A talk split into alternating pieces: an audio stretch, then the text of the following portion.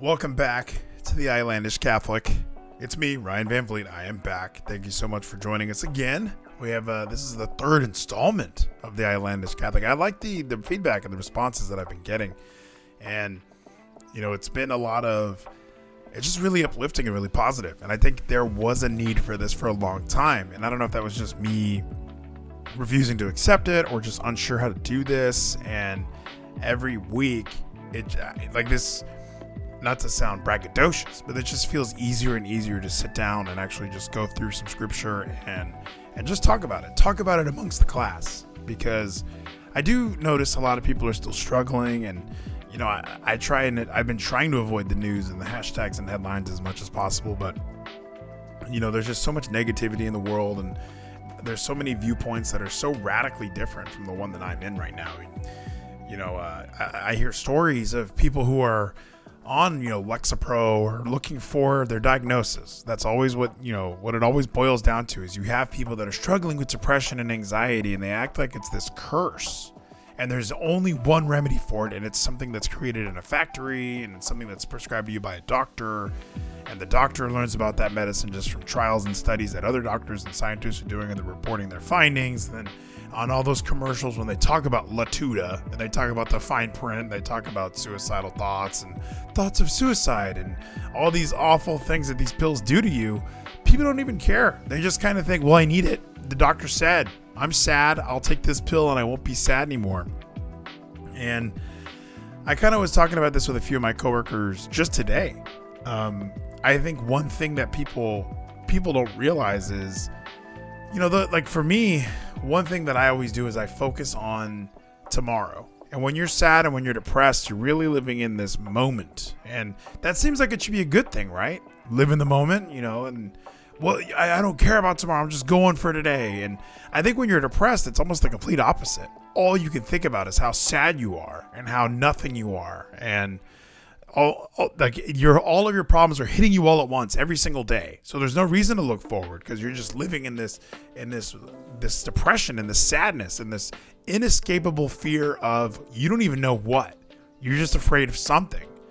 And I think of just my story and how I was diagnosed bipolar and how I felt like, oh, this is it. I, you know, I found my thing and now I'm better because I know that there's something wrong with me.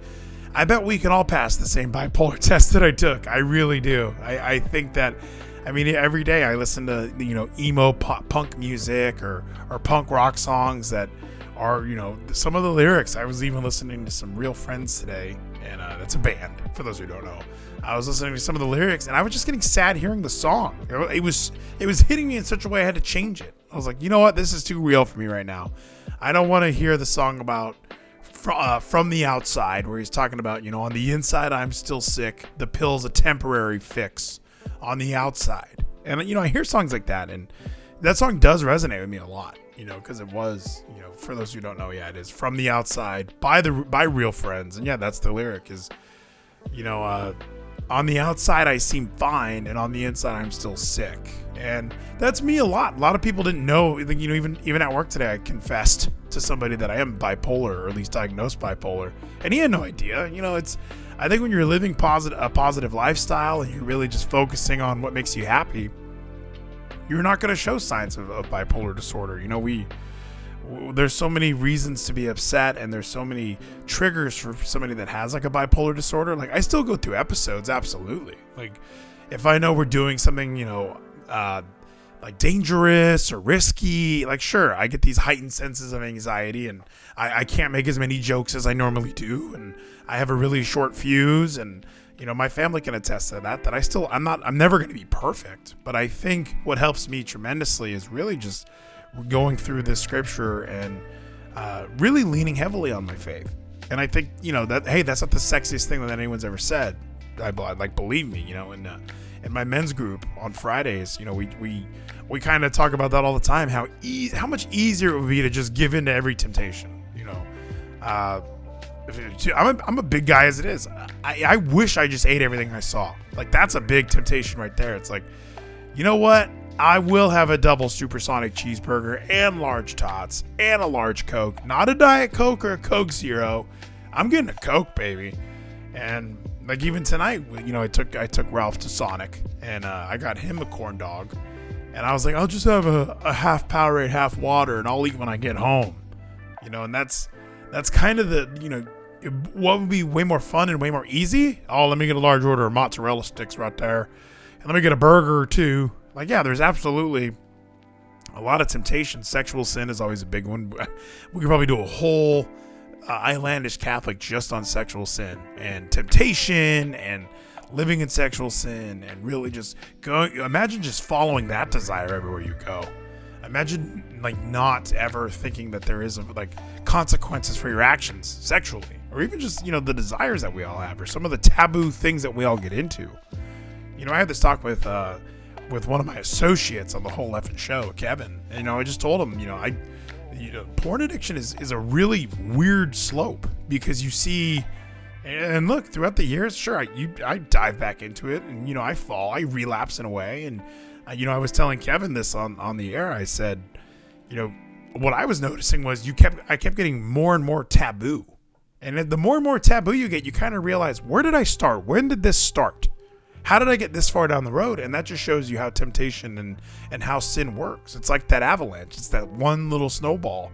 It just keeps rolling and rolling and rolling, and by the end of it, you're just like, how did my sin and how did all this temptation just become my entire world? And I think that's what ends up happening is people people tend to live a life full of temptations and full of full of uh, of sinful desires and nobody really wants to do any of the work that goes into being a man of faith or or living by faith or just living living by scripture. And and that's what's uh, that that fascinates me. It always has. And for me today uh, feeling really good about where I'm at in life driving home listening to some John Denver my kiddo in the pack he had his team baseball party. And you know it was just so fun to be around these parents. And you know we were just so blessed you know, eh, like in the way this in when you are living by faith, or at least if you're on the same the same positive train that I've been on, just looking at the sky as Ralphie and I were driving home, I was just so relaxed and so you know, and, and I've been saying this a lot lately. Like it's just it's so good I can just start crying, and in a good way. It's it, they're all happy tears. It's all it's all what it, you know. You just are overcome with so much so much joy and so much uh, I, I want to say respect for everything that God has given me. You know, th- these moments where I do get to be in a position where I get to go to something silly like a Dave and Buster's team party for my three and a half year old. You know, it's something so small to be so grateful for because people don't have that. Not everybody has that. And if you have anything close to that, if you have a roof over your head, you have something to be thankful for you know, if you have two legs, you have something to be thankful for. And I know it sounds gimmicky and it sounds so hacky, but I know that it helps me so much every single day. And I hope it helps you. Like if you're listening to this right now and you think that you're worthless or you think that you're nothing, I, like just realize there's somebody out there who has it worse than you and they would trade anything to be into your situation there.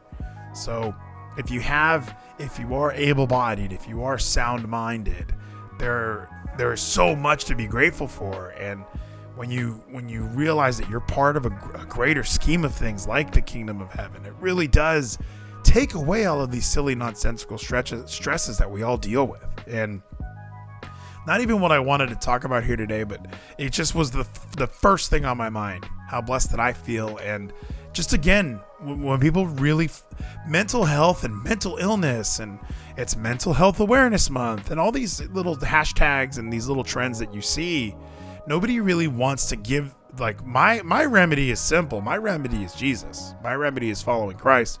My remedy is putting yourself into a community that's much larger than you could ever imagine. Putting yourself into just a lifestyle of positivity and a lifestyle of love and acceptance and uh, it's it's it's just so wonderful to be a part of that. And like I said, I have a, my men's group on Fridays, which we meet every Friday morning, and you know, just being able to pour yourself into the Word before the weekend is such a is such a huge blessing. You know, and it helps me stay faithful. And you surround yourself with like-minded individuals, and you you surround yourself with people that you look up to, or or you at least care about their opinion. And I think that's also important. You know, I'm also reading, uh, in addition to the Bible, I'm reading uh, uh, Jeffrey Gitomer's The Little Red Book of Selling and it's an, it's it's something so simple. It's just a sales book, you know, salesman book.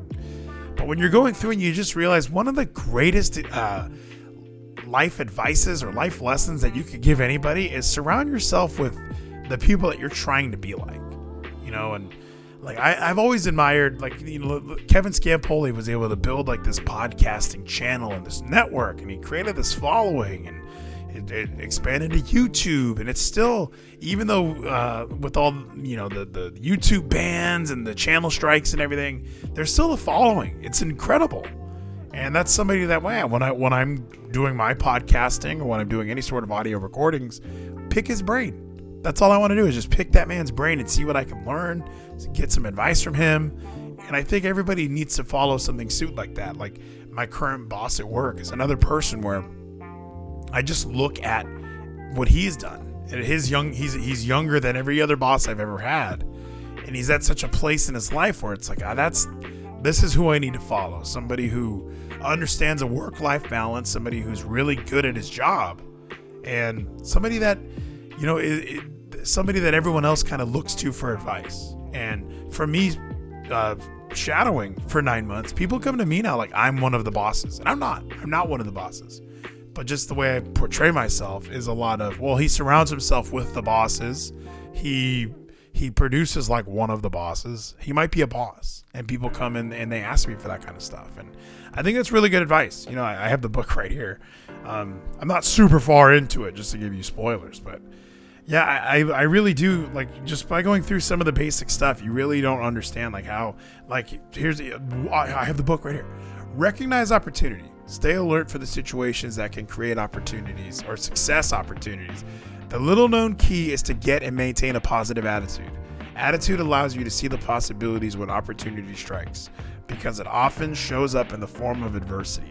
How well do you spot opportunity? And yeah, I think that's a great example with just life. Like, look at that. Can you spot opportunity? It might seem like it's going to be a real a real pain in the ass. It's going to be tough to make something positive out of this, but if everything, you know, everything worth doing is a challenge. Like, uh, I remember this is a silly reference, but the movie Road Trip blew my mind. Road Trip, you know, the the college guys on a road trip across the country, and you know, uh, the smart guy says there's a shortcut, and they're on some like dirt road, and uh, you know, they're starting to give him they're starting to give him some grief. Like this is this is ridiculous. Why are we going down this road? We've been going down this road for forever. We don't see anything and he says it's a shortcut it's supposed to be a challenge otherwise it would just be the way and i think that was such a simple like wow like yeah if it's a shortcut or it's a challenge eh, like otherwise it would just be the way what a huge like just simple a simple little line from a movie that stuck with me forever you know it's if you want to be successful, there's going to be a challenge. It's not just going to, like, not everybody's successful. You have to earn that. It's going to be a challenge. So when the challenge shows up, do you look for somebody to blame? Do you run to your corner, not really know where to go? What do you do in the face of adversity that turns it into success? Now, I know that this is getting further and further away from scripture, but uh, I, I just think this is also relevant. And every time I'm reading the Bible, I always feel like this is like all of this is connected to to the world today and people want to pretend like oh the bible was written so long ago it can't be relevant anymore. Let's read hebrews 1 let's go to the new king james version. If you have your bible apps set your uh, set your version to new king james version. Hebrews 1 we're, re- we're reading this we're uh, at uh, we're reading this in my men's group and yeah it's been a great uh, it's been a great just to go through this. And you know we even kind of said let's all read this independently as well. So now that i have a, a discussion now that i have the islandish catholic i think it's an opportunity to to go through some extra scripture. And, and i'm really excited to get through this because hebrews 1 is one of those books where uh, i think we don't even know who the author is. It might have been written by paul or like nobody's sure who actually wrote hebrews or but it's in the new testament. And uh, you know, just just the, just this. This is God's supreme revelation. God, so the verse one, chapter one, verse one. God, who is at various times and in various ways, spoke in times past to these fathers by the prophets, has in these last days spoken to us by His Son, whom He has appointed heir of all things, through whom also He made His worlds who being the brightness of his glory and the express image of his person, and upholding all things by the word of his power, when he had by himself purged our sins, sat down at the right hand of the majesty on high, having become so much better than the angels, as he has by inheritance obtained by a more excellent name than they. And just reading those first four verses there, you God's supreme revelation, where you kind of get to know that God has a son. And when you look at the kind of just the what about the magnitude of that? You know, uh, like just imagine the creator of all things having a son, like a direct heir apparent to the throne. And, you know, I, have been watching The Chosen, which is a really, really good show. If you're really new into religion, it might be perfect to just watch it. You probably heard some of the parables. You've probably heard about water turning into wine, or you, have heard about, uh, oh, there's a couple good ones in there, like healing, healing the sick. Just kind of the, you know, it's the, the, some of the miracles I don't want to spoil it for you, but some of the miracles that they've done and just the way they get there in some of these stories is so it, it's just it, it's it again more relevant than ever is the only way that I can describe it. But you think of God having a son and you having a direct heir apparent to to His glory and His power and in in this show, The Chosen, you know all these these people in the New Testament only know the Old Testament you know, they know the Torah, they know the first five books of the Bible, but other than that, all this stuff is still being written. John the Baptist is in is in the chosen. So all of this stuff is still being written as we go for these characters, and uh, especially in something like you know like this early like the, in the New Testament in the beginning when they're learning about Jesus, and they're learning that God has a son and it really does change the tone of the Bible as well. I know a lot of Bible heads out there really look at the New Testament and think how, oh, it's so. I, I don't know. They want to say violent, or they just want to say, you know, there's David and Goliath in the First Testament. There's so many things in the First Testament that people look at and say, this disproves the Bible, and God isn't loving. He's he's always telling people to kill each other and eye for an eye, all these things. And then Jesus shows up, and the Bible kind of turns tones, and that's what they say. But I think the whole thing is full of love, and I think the whole thing is full of just a greater understanding. And uh, just just to carry on a little bit more with, uh, we'll finish up Hebrews chapter one here. We'll go to verse five. Uh, For to which of these angels did he ever say, "You are my son; today I have begotten you"? And again, I will be to him a father, and he shall be to me a son. But when he again brings the firstborn into the world, he says, let all the angels of God worship him. And of the and of the angels he says, who makes his angel spirits and his ministers a, a flame of fire? But the Son, he says, Your throne, O God, is forever and ever. A scepter of righteousness is the scepter of your kingdom. You have loved righteousness and and hated lawlessness. Therefore God, your God, has anointed you with the oil of gladness more than your companions. And you, Lord, in the beginning laid a foundation of the earth and in the heavens and the work of your hands. And and all of this, it, it just you're learning that God has a son and he needs to be treated as as a God, as God. You know, we talk about the Holy Trinity, the Father, the Son, and the Holy Spirit, like Jesus is is is you know, he's one of the third. And when you're getting into Scripture and you're just learning more and more, you know, what his role is on Earth and what he's supposed to represent. And he's supposed to be God in human form. You know, like we always like to imagine, you know, Zeus or somebody like, oh, God has like a big white beard and he's in good shape. And but it's never really written out like what God looks like. You know, we hear that man was made in God's image, so we can assume he looks like a dude. But we don't know his attributes and we're not sure of like like oh well god clearly looks like this like that's what god looks like we, we were given jesus to kind of have the human form of god and someone that can go through the same temptations that we all experience and he has to experience the same fears that we experience and including the fear of death which he had to experience for us and just the more you go through everything it really does i don't know it's just so eye-opening and it's so. It's it's more again. It's more relevant than than ever. I feel. And uh, carrying on with uh, with verse eleven here, they will perish, but you remain, and then they will all grow old like a garment. Like a cloak, you fold them up, or you will fold them up and they will be changed. But you are the same, and your years will not fail. But to which of the angels has he ever said, Sit at my right hand till I make your enemies your footstool? Are you are they not all ministering spirits sent forth to minister for those who will inherit salvation? And again, huge. It, it really does feel you know there there are other angels and there are other, all of there's other characters in the Bible that are obviously important and have obviously been anointed by God, but it was never anything like this where God has a direct son, where God has a child that's going to be carrying on almost you know God's legacy when you're reading through the Bible. Like Jesus becomes that new as I said before, like God is always the hero. So whenever you're going through any stories, God is the hero of the story every time. And when you're going through the New Testament, now you have Jesus who's going to be the hero of every story. And the more we get into this, the more we're just going to pour in and, and really dive in and, and go through some more stuff. But I think this all helps today because I want to get across that there is something there is something much greater that you should want to be a part of.